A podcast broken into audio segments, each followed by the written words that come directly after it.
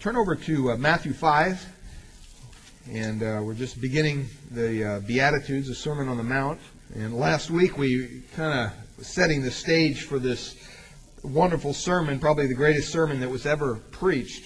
And um, we talked a little bit about the context of where we're going to be going in the next couple weeks um, or months, even into the the, uh, the Sermon on the Mount and how that will relate to us.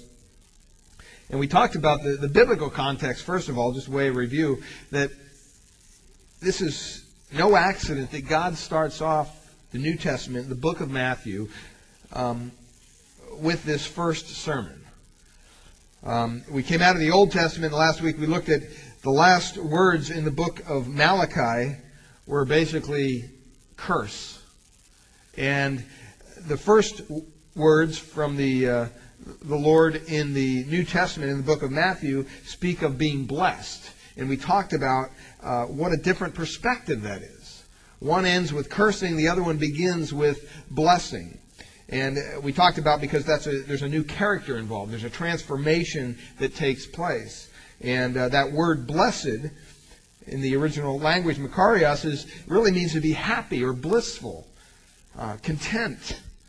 And uh, we talked about how the blessed are like God, and that God Himself is blessed. God is content within Himself. God is happy within Himself. He doesn't have to look outside Himself for some kind of blessing. He is blessed because of who He is.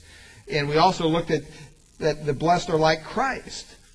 Christ himself is blessed, and God's people are blessed. And we talked about how if we want the blessing of God, if we want the the, the, the, joy and the happiness that comes, it has to come through the Lord Jesus Christ. There's no other way. And uh, we, we looked a little bit about this transformation that takes place from sin to life in Christ and forgiveness. And, and turn over to uh, Romans chapter 5.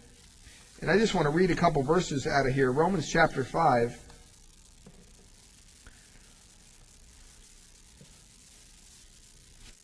And that was the context of the, the Sermon on the Mount. This transition between the Old Testament and the New Testament, between cursing and blessing. And then we looked at the political context. There really wasn't a lot of political context in this uh, sermon. There's not a political word in it, really. And we also looked at the religious context the Pharisees, the Sadducees, the Essenes, and the Zealots. And we looked at each group and we kind of understood what each one was about. The Pharisees believed that this blessedness or this happiness could be found by um, conforming to tradition. And uh, they always pointed back to the law. And the Sadducees thought that happiness was found in modernism and uh, liberalism. And the Essenes really advocated happiness through the separation from the world. They were the group that said, oh no, we got to go up here in this monastery and live all by ourselves, and then we'll find true happiness away from anything that's sinful. And the Zealots believed that happiness could only be found when they overthrew Rome. And they were involved in the political overthrow. That's what they wanted, and that's what they thought would bring true happiness. Well, all of them were wrong, and when Jesus came on the scene, that's what he shared with them. But as we, in observance of communion today, it's important for us to understand that as we look at this context of the Sermon on the Mount, that this transition has taken place from the Old Testament to the New Testament. In, Matthew, or in Romans chapter 5, verse 12, Paul kind of begins to share with us what the difference is here. He says, Therefore, just as through one man sin entered into the world, Adam, and sin through and death through sin, and thus death spread to all men because what? All have sinned. Everybody has sinned. There's not one person in this room that has never, ever sinned, that has spiritual perfection. Verse 13, for until the law, sin was in the world, but the sin is not, but sin is not imputed when there is no law. Nevertheless, death reigned from Adam to Moses, even over those who had not sinned according to the likeness of the transgression of Adam, who is a type of him, a type of Christ, who was to come. Verse 15, but the free gift, speaking of salvation, is not like the offense. For if by the one man's offense many died, much more the grace of God and the gift by the grace of the one man, Jesus Christ, abounded to many. Verse 16, and the gift is not like that which came through the one who sinned, for the judgment which came from one offense resulted in condemnation. But the free gift which came from many offenses resulted in justification. For if by one man's offense sin reigned through the one, much more those who received who receive abundance of grace and the gift of righteousness will reign in life through one, Jesus Christ. Therefore, as one as through one man's offense judgment came to all men, through Adam everybody was condemned, resulting in condemnation, even so through one man's righteousness, that Jesus Christ, act the free gift came to all men, resulting in justification of life. For as by one man's disobedience many were made sinners, so also by one man's obedience many will be made righteous. Moreover, the law entered that the offense might abound. But where sin abounded, and look at this, grace what? Abounded much more.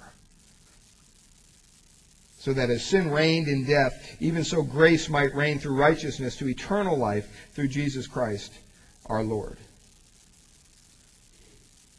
And he goes on there in verse 6, What shall we say then? Shall we continue in sin that grace may abound? In other words, are we to use the grace of God as an excuse to go sin? All my sins are forgiven, so I'm going to just go live it up in the world? Certainly not, he says. How shall we who died to sin live any longer in it? Or do you not know that as many of us as were baptized into Christ were baptized into his death? Speaking of the, the literal baptism into the body of Christ.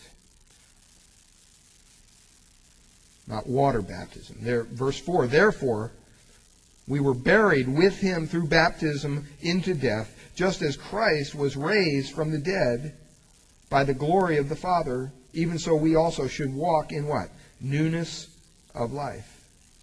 For we've been united together in the likeness of his death, certainly we also shall be in the likeness of his resurrection, knowing this, that our old man was crucified with him, that the body of sin might be done away with, that we should no longer be slaves of sin. For he who has died has been freed from sin. You say, when will you be free from sin? When you die. The reason we sin is because we're stuck in this body. Verse 7. For he who has died has been freed from sin, verse 8. Now if we died with Christ, we believe that he also we also shall live with him, knowing that Christ, having been raised from the dead, dies no more. He only died once. Death no longer has dominion over him. For the death that he died, he died to sin once for all. But the life that he lives, he lives to God. Likewise, you also reckon yourselves to be dead indeed to sin, but alive to Christ, to God in Christ Jesus our Lord. Therefore, don't let, reign, let sin reign in your mortal bodies, in your fleshly bodies, that you should obey it in its lusts. And do not present your members as instruments of unrighteousness to sin, but present yourselves to God as being alive from the dead, and your members as instruments of righteousness to God. For sin shall not have dominion over you, for you are not under the law, but under what? Grace. You know, if, if we had to sum up the Sermon on the Mount, if we had to stop and say, what, what is the summation of Jesus' teachings in the Sermon on the Mount, the Beatitudes? It's really a comparison of religion and understanding a relationship with God. See, in our world, we've got this confused. We think that somehow our religion makes us have a relationship with God. But that's not true. And it never will be true. Religion is something that man came up with trying to reach out to a holy God. That's what religion is. That's why I'm not a religious person. When people say, oh, you're a you must be religious. No, I'm not. I'm not religious. and that is cause for discussion. Well, what do you mean? How can you, you know, be in this ministry and not be religious? Well, it's all about defining what you mean by religion. I define religion as man's attempt to reach out to a holy God. That's why you got so many different religions. All these people trying to do the right thing, trying to somehow appease their, their God. And God's looking down saying, that's not how it works. You could never do enough, ever, to appease me. And so we're going to find out in the coming weeks as we look at this Sermon on the Mount, it's not about religion, beloved. That's the furthest thing from Jesus' mind. As a matter of fact, if it's on his mind at all, it's on his mind in a negative way.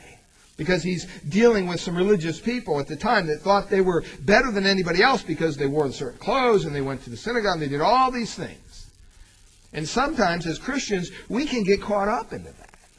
We can begin to believe that, yeah, you know, I'm a pretty good person and I go to church and I help out and go to grace group, care group and do all these things. And boy, God must look down at, from heaven and go, boy, I'm really, this is, this is good.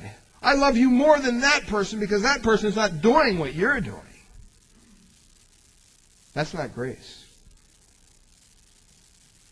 Grace says, you know what?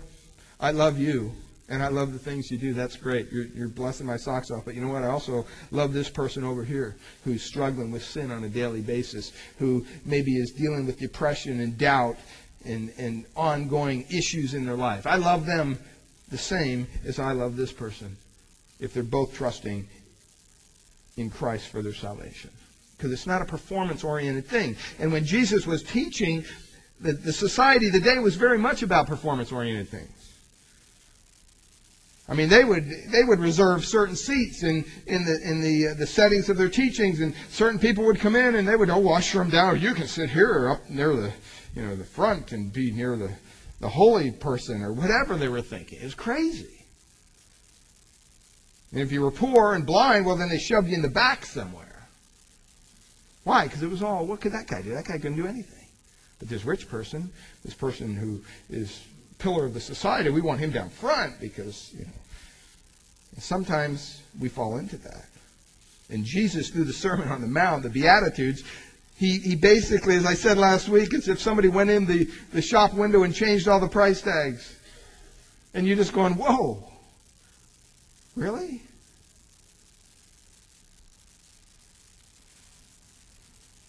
There's a couple good reasons for us to study the Sermon on the Mount in the coming weeks. And I think the first reason there in your notes is because it shows you the necessity of a new birth. It shows the importance of having this new birth. It shows the importance of, in the Old Testament, being ended with a curse, and the New Testament end, uh, beginning with a blessing. Well, why is that?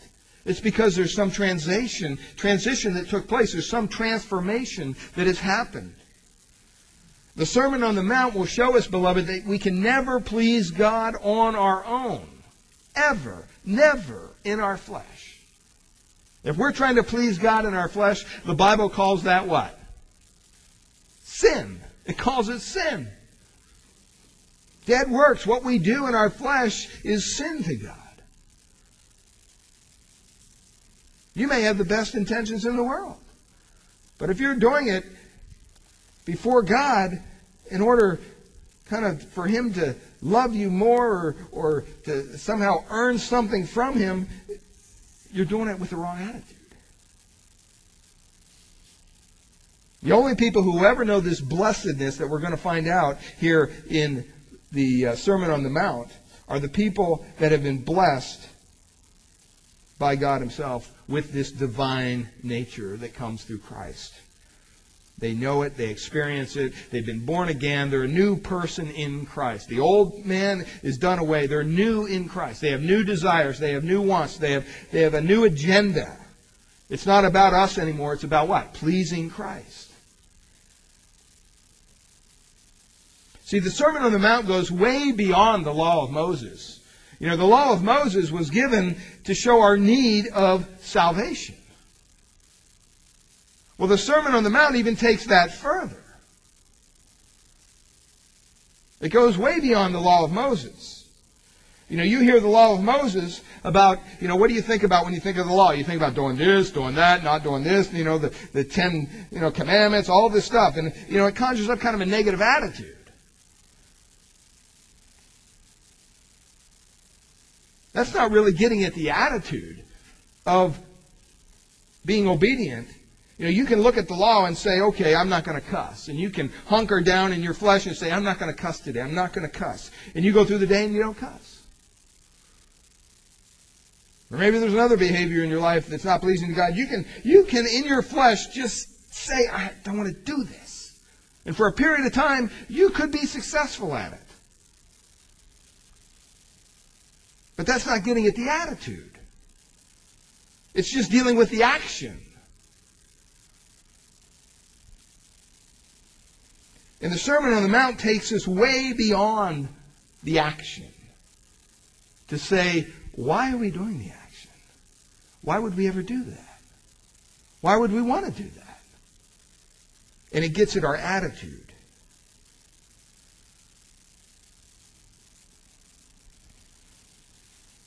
The Sermon on the Mount goes way beyond the Mosaic law to show us that we can't live one day in a blessed condition apart from new birth in Jesus Christ. It's impossible. If you try to do what the Sermon on the Mount tells us to do here in the Beatitudes, you'd probably lose your mind before you could do it. It's the opposite of what the world tells us to do. It's the greatest thing in the New Testament to show man's desperate need and situation that he's in without God. It's not just the acts of obeying the law. It's the attitude behind the action. That's what God's concerned about. You look at some of these things in verse 3 Blessed are the poor in spirit. Well, who wants to be poor in spirit? Blessed are those who mourn. When's the last time you woke up and said, Man, I hope somebody passes away so I can have a good morning today? Just in the, in the mood just to get down and get mourning. I just want to mourn, mourn, mourn. We don't think that way. Blessed are those that are meek. When's the last time you took your little boy or little girl or little granddaughter or grandchild, grand, grandson, took him and said, okay, now I want you to grow up and be meek. I want you to be very meek, Mason. Meek Mason, that's what I'm going to call you. Just want you to be meek. Well, from the world's perspective, that's, that's weird. What does that really mean? That's what we're going to be looking into. Blessed are those who hunger and thirst for righteousness Blessed are the merciful. Blessed are those who are pure in heart, are the peacemakers. Blessed are those who are persecuted for righteousness' sake. We don't think of those things naturally as being blessed. When the bank account's full and the mortgage is paid off and everything's going fine, then we're blessed. But when the troubles come and the trials come and everything, then it's not so easy to say, man, I'm blessed. When's the last time you were going through a trial and said, you know what? This trial, I don't know how this is going to work, but somehow God is going to use this to bless me. And I'm excited about this trial. We don't think about things that way.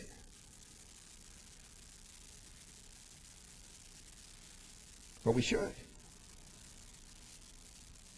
The Sermon on the Mount shows us our absolute necessity of the new birth. Secondly, it clearly points to Jesus Christ. It's perhaps the single greatest insight into the mind of Jesus Christ that we have in all Scripture. If you want to know how Jesus thinks, read his sermon. If you want to know what makes his heart beat faster, read his sermon. If you want to know what he feels about social things and livings and standards of life and all that stuff, read his sermon. It's right there for us. It gives us a glimpse into the heart of Christ. We ought to also study the Sermon on the Mount because it's the only way to blessedness or happiness for Christians. If you want to be happy, if you want to really be filled with the Spirit, you don't go out seeking some worldly mystical experience saying, oh, okay, this is going to make me feel better. You don't go chase some elusive dream that's never going to happen. Or go around popping from meeting here and there trying to, you know, catch whatever's out there.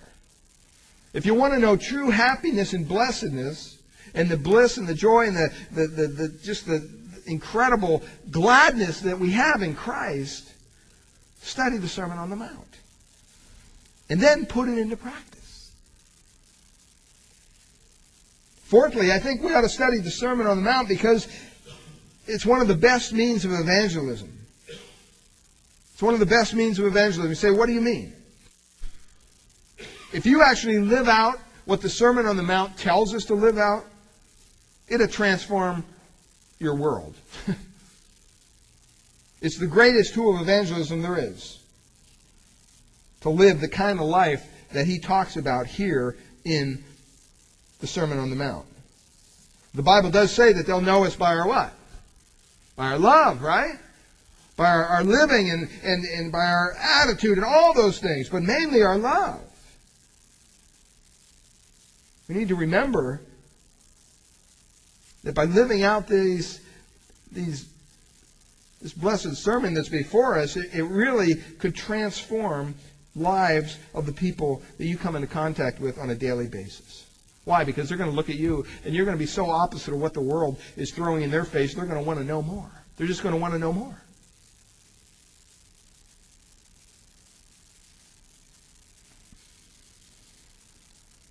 And fifthly, there, we should study the Sermon on the Mount because it pleases God. Because it pleases God. I mean, isn't it incredible, incredible that we, sinful Steve, could somehow please, could bless God? That God has allowed that conduit to, to allow that blessing to happen, that we could actually bless our Creator? By living out by studying His Word.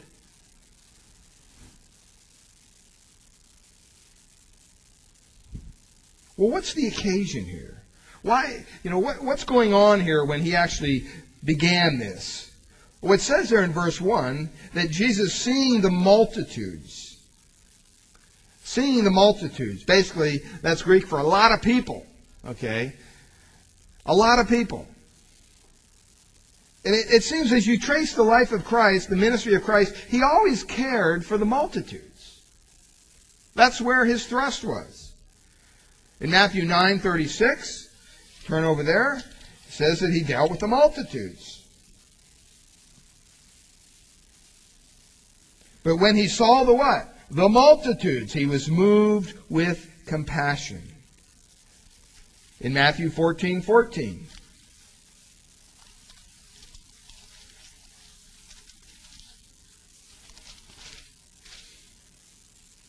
And when Jesus went out and he saw what? A great multitude. He was moved with what? Compassion. Matthew 15:32. Now Jesus called his disciples to himself and said, "I have compassion on what? The multitudes." Jesus was drawn to the multitudes and he, he had compassion on them. And who made up this, this multitude of people? Well, it tells us in, in chapter 4, we already looked at this, uh, verses uh, 23 to 25.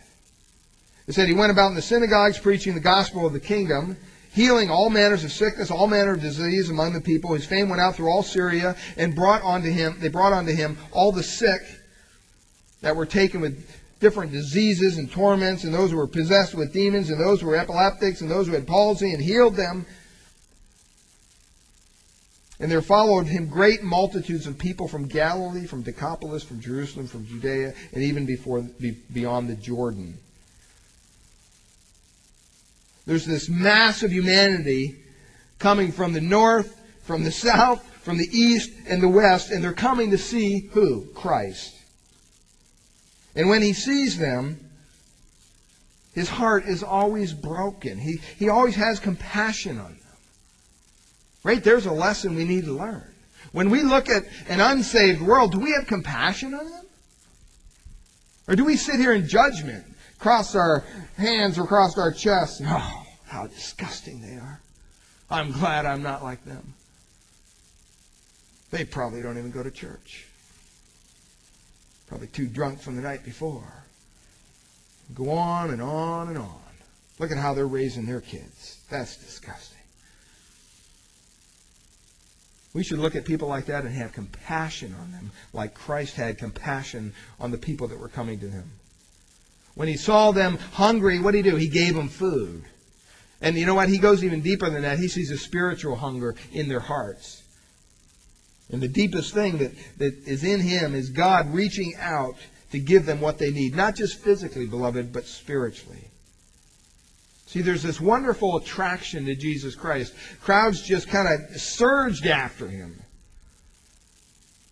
And it wasn't the most, really, the, the, even the nicest group of people. If you look at the, the, the, the people here that came to him, the sick, the demon possessed. I mean, when's the last time you were in a crowd like that? I haven't been an A's game lately, I guess. But anyway. I mean, you know, you go to some of those games, you sit out there in the bleachers, and you see all sorts of weird things going on around you. The motley crew. It's just a, a group of people, but Jesus doesn't sit there in judgment. He, he has compassion on these folks. The Pharisees and the Sadducees and the Essenes and the Zealots, the ritualists, the harlots, the publicans, the scholars, the illiterates, everybody. The degraded, the refined, the rich men, the beggars, all these group of people, they began to follow Jesus. They wanted to come to Christ. But there's some strange attractiveness in Jesus Christ that knows nothing of class. It knows nothing of money. It, it's, it's so beautiful summed up in the words of the Apostle Paul. Here's what he said that in Jesus Christ there's neither male nor female, nor Jew nor Gentile, nor bond nor free, nor Greek nor barbarians. You drop all that stuff at the door when you come to Christ. It Doesn't matter. And then it says, He saw the multitude in verse 5, and he went up on a mountain. He went up on a mountain. Now, he saw the multitude there. He goes up on the mountain. It says, when he was seated, his disciples came to him. So you see this context, you see, see the occasion. The, the preacher is an incredible person. Jesus Christ himself is the one who's actually preaching here. And he didn't quote anybody. It says that he taught as one having authority of his own. He didn't have to quote somebody else to have authority. For, for a, a pastor or preacher who stands behind this pulpit to have any sort of, form of authority, they have to be quoting or preaching the Word of God. That's what we would believe. If I get up here and say, hey, you know what? I was up in, in, in uh, Oak Harbor this, this week, and God just laid this on my heart, and, and, you know, so just close your Bibles, we'll put this away, and I have this poem that I wrote, and I just think that I would just kind of want to take it apart and look at it and share it with you this morning, because I really think that this is going to bless you. You probably get up and walk out. Who cares? But when you open up the Word of God, all of a sudden there's an authority to it. Well, Jesus spoke as one having his own authority because he was God. It says, of whom they never said a man spoke like this man before. Incredible. I mean, could you imagine being there when Jesus is there and he gets up there and, and you're sitting there in the crowd and he starts to open his mouth and he begins to say these blessed things?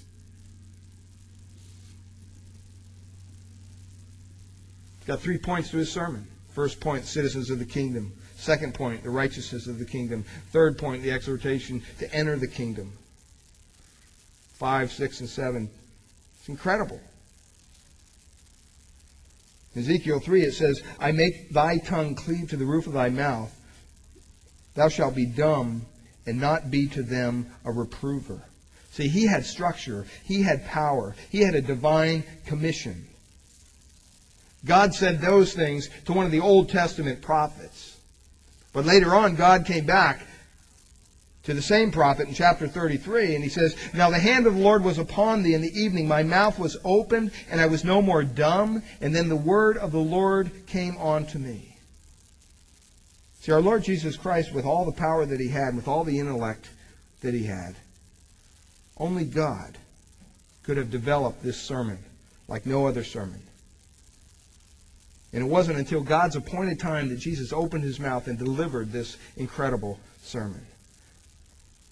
Now it says he went up to a mountain there. Well, if you've ever been over there, maybe you're, you're going to go with us this fall when we go with, with, with David Hocking, Dr. David Hocking, but they say that this is not really a mountain as we think of a mountain. It's more, more like a slope, kind of a gentle hill. But here it says that it's a mountain. I don't think it was anything like a mountain until Jesus got on that slope and he spoke. That made it a mountain. That made it something of significance because of who he was. It wasn't until he gave his Sermon on the Mount that it actually even became a mountain. Because physically, it's really not a mountain. He had a way of kind of taking something very insignificant like a grassy slope and when he ministered, he made it into a mountain.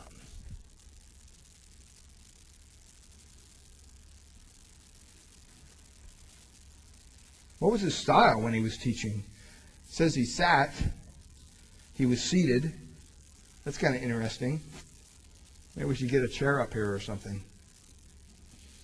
You know, in Calvary Chapels, a lot of Calvary Chapels, they sit on a stool. That's where they get this. Jesus sat when he taught. So you have to understand that when the traditions of the time, when the rabbi came into the synagogue, everything was, you know, kind of like our greeting time, going back and forth, and everybody's talking or whatever. But when the rabbi came up and he sat down, it was like, okay, it's time. It added authority. It added kind of a just an atmosphere of okay, something's going to be said right now. We need to sit down and be quiet. because the teacher is sitting down. This is official. And we believe that even today. When you, when you go to a university and, and if you head up a department, what do they call? They call it chairing the what? Department. If you're a professor, you have a chair. Well, you don't literally have a chair, but that's what they call it. It's a base of authority upon which you teach. Even in the Catholic Church, when the, the Pope speaks, they, they say that he speaks ex cathedra. What does that mean? It means from his seat, from his chair. See, when a man sat down to teach, it was authoritative, it was official. And so Jesus here wasn't just, you know, okay, class, time to get started. Let's see. What do I want to teach on today? I don't know. Oh, blessed are those. No. This was, this was a, a sermon that's been crafted in eternity past. And now was the time for him to open his mouth and share. And that's what it says there. He opened his mouth. It, it, it's really interesting in the original language because it, it's used of a solemn, grave, dignified, serious, weighty statement. It's not just something off the cuff. This is something that's very solid in his teaching. He says he opens his mouth. In some extra biblical references, it's used to speak of somebody who really shares his heart intimately. And it has kind of an officialness to it, a solemnness. It's serious, dignified. And yet it was still from his heart. Well, who's hearing this sermon? It says there in, in verse 1 his disciples came to him. You see, they're the primary target of this sermon. You understand that? The multitudes, they don't even know Christ. They can't do what Jesus is telling them to do. They can't say, oh yeah, okay, I'll be blessed in, in, in uh, poor in spirit and, and mourn and all. They can't do that. Remember, this sermon is for those who have a relationship with the Lord Jesus Christ. It's impossible to receive any blessing from this until you've crossed that line. Until you've committed yourself. They're the only ones that could live out what he's telling them. So they're the, the primary target. The secondary target are those who are kind of gathered around there.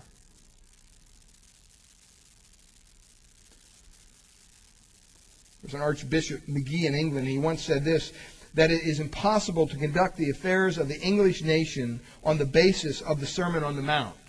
And here's the reason he gave. because the nation was not loyal to the king. So you can't live out the Sermon on the Mount unless you know the king. And many people try to take this portion of Scripture and its beautiful words and they turn it into kind of a social gospel. That's not what it's about. It's not what it's about at all.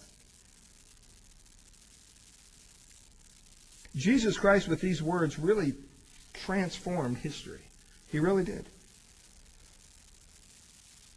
It's a well known historian named Durant, and he said this In any generation, there may be eight or ten persons who will be alive in the sense of continuing influence 300 years after. For, for instance, he says, Plato still is, Socrates still is, but in all of Western civilization, this guy's not a Christian. He says the person who stands out above all others is Christ. He undoubtedly was the most permanent influence on the thoughts, on our thoughts, but not on our actions. And that's an important modification. Our actions are very seldom Christian, but our theology often is.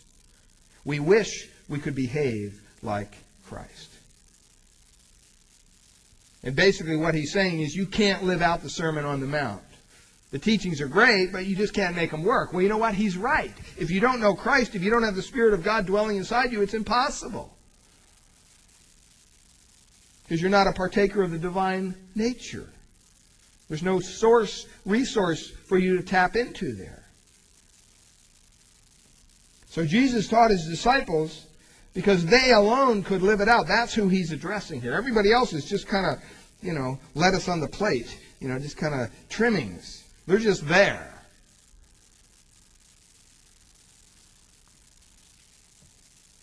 And you know what? The interesting thing is, you and I who know the same Christ, just as he was there with them then, he's with us now. We can know the same blessedness that he's speaking of.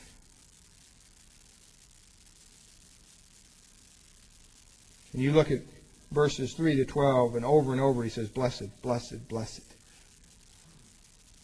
I really believe by the time we're done with this series on the Sermon on the Mount, that if you ask God to change you in a way He's never changed you before, He'll do it through these words. I believe our church could be different by the time we get through with this if we're obedient to what it says. See, I don't believe that you can just open this book and study it just for the sake of studying and close it it has no effect. It has no change on your life. It's a living Word of God. That's why whenever someone comes to me and says, you know, I want to know more about Christ, I want to know more about being a Christian, what do I do? First thing I tell them is, you know what? Go to the book of John. Go to 1 John. Go to a book of the Bible that you can understand. Open it up and ask God to reveal Himself to you personally through His Word and he'll do it. I don't just take that person, oh, you got to say this prayer. I say, you ask God to reveal himself to you. He's perfectly capable of doing it if you're sincere in your heart. That's a prayer he will answer. He'll change you in a way that you've never been changed before. But we really need to stop and commit ourselves to being the kind of people that God wants us to be, not the kind of people that the world wants us to be. Very clear. And we have that capacity to live these things out as we, as we read through them, as we study them out. Because if we know the Lord Jesus Christ, that should be the reality in your life. The Holy Spirit carrying out His will, His desires through you.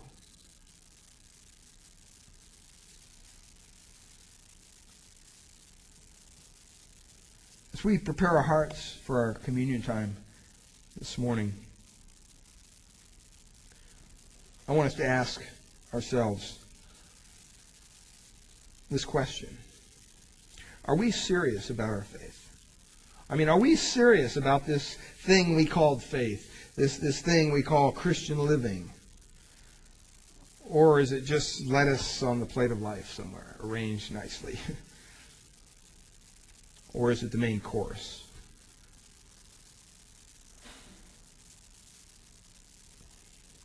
Beloved, if you're sincere about your relationship with Christ, then you'll desire to do what he commands us to do. Because that will bless him, and we'll be blessed as a result. Let's close this portion of our service in a word of prayer. Father, we thank you this morning. And Lord, we look forward to the coming weeks as we begin to unravel what you have to say in the Sermon on the Mount. Lord, we thank you for bringing us this far in, in our own hearts, this place in our hearts where our hearts are open and we're ready to receive it. But Lord, we know that the only folks that can really receive a blessing in these teachings and this portion of Scripture are those that know you in a personal way. Father, I pray that if there's any here this morning who don't know you, who have yet to put their faith, their trust in Christ, Lord, that you would transform their life. Lord, catch them by surprise. Lord, I pray that you would open their eyes to the glorious gospel of Christ. Help them to understand that it's not about them. It's not about their past, but it's about their future in Christ. It's about understanding the grace that you have for them, the love that you have for them, the sacrifice that your Son has made for them, and then making it personal. Lord, I pray today that it's never too late to cry out to God. Be merciful to me, a sinner. Save me, Lord. I need help. He'll do that. Pray you prepare our hearts for our communion time together. Lord, if there's anything in our hearts that's impure, Lord, we first thank you for your grace. Thank you for your forgiveness. But Lord, we also want to confess it to you. Just in the quietness of this moment, just confess it to the Lord. Just basically saying you're sorry for whatever it is. Ask Him to fill you afresh with His Spirit. And allow you to live a life that's worthy of the calling that you've received. Thank you. Praise you, Father, in Jesus' name.